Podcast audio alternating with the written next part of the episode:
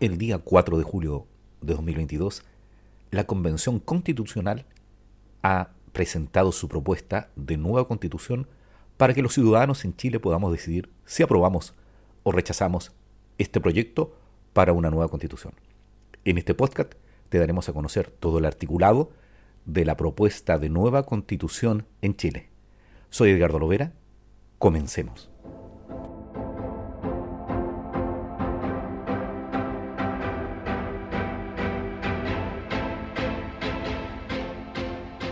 Artículo 265. 1. La presidenta o el presidente de la República podrá solicitar autorización al Congreso de Diputadas y Diputados para dictar decretos con fuerza de ley durante un plazo no superior a un año. 2.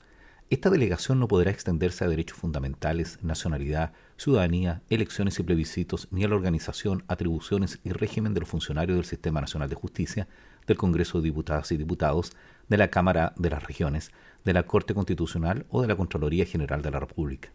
3.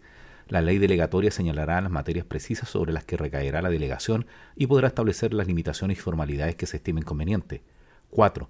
Sin perjuicio de lo dispuesto en los incisos anteriores, quien ejerza la presidencia de la República tendrá autorización para fijar el texto refundido, coordinado y sistematizado de las leyes cuando sea conveniente para su mejor ejecución. En ejercicio de esta facultad, podrá introducir los cambios de forma que sean indispensables sin alterar en caso alguno su verdadero sentido y alcance.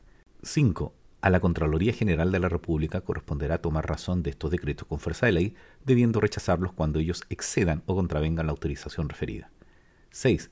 Los decretos con fuerza de ley estarán sometidos en cuanto a su publicación, vigencia y efectos a las mismas normas que rige para la ley. 7. La ley delegatoria de potestades que correspondan a leyes de acuerdo regional es ley de acuerdo regional.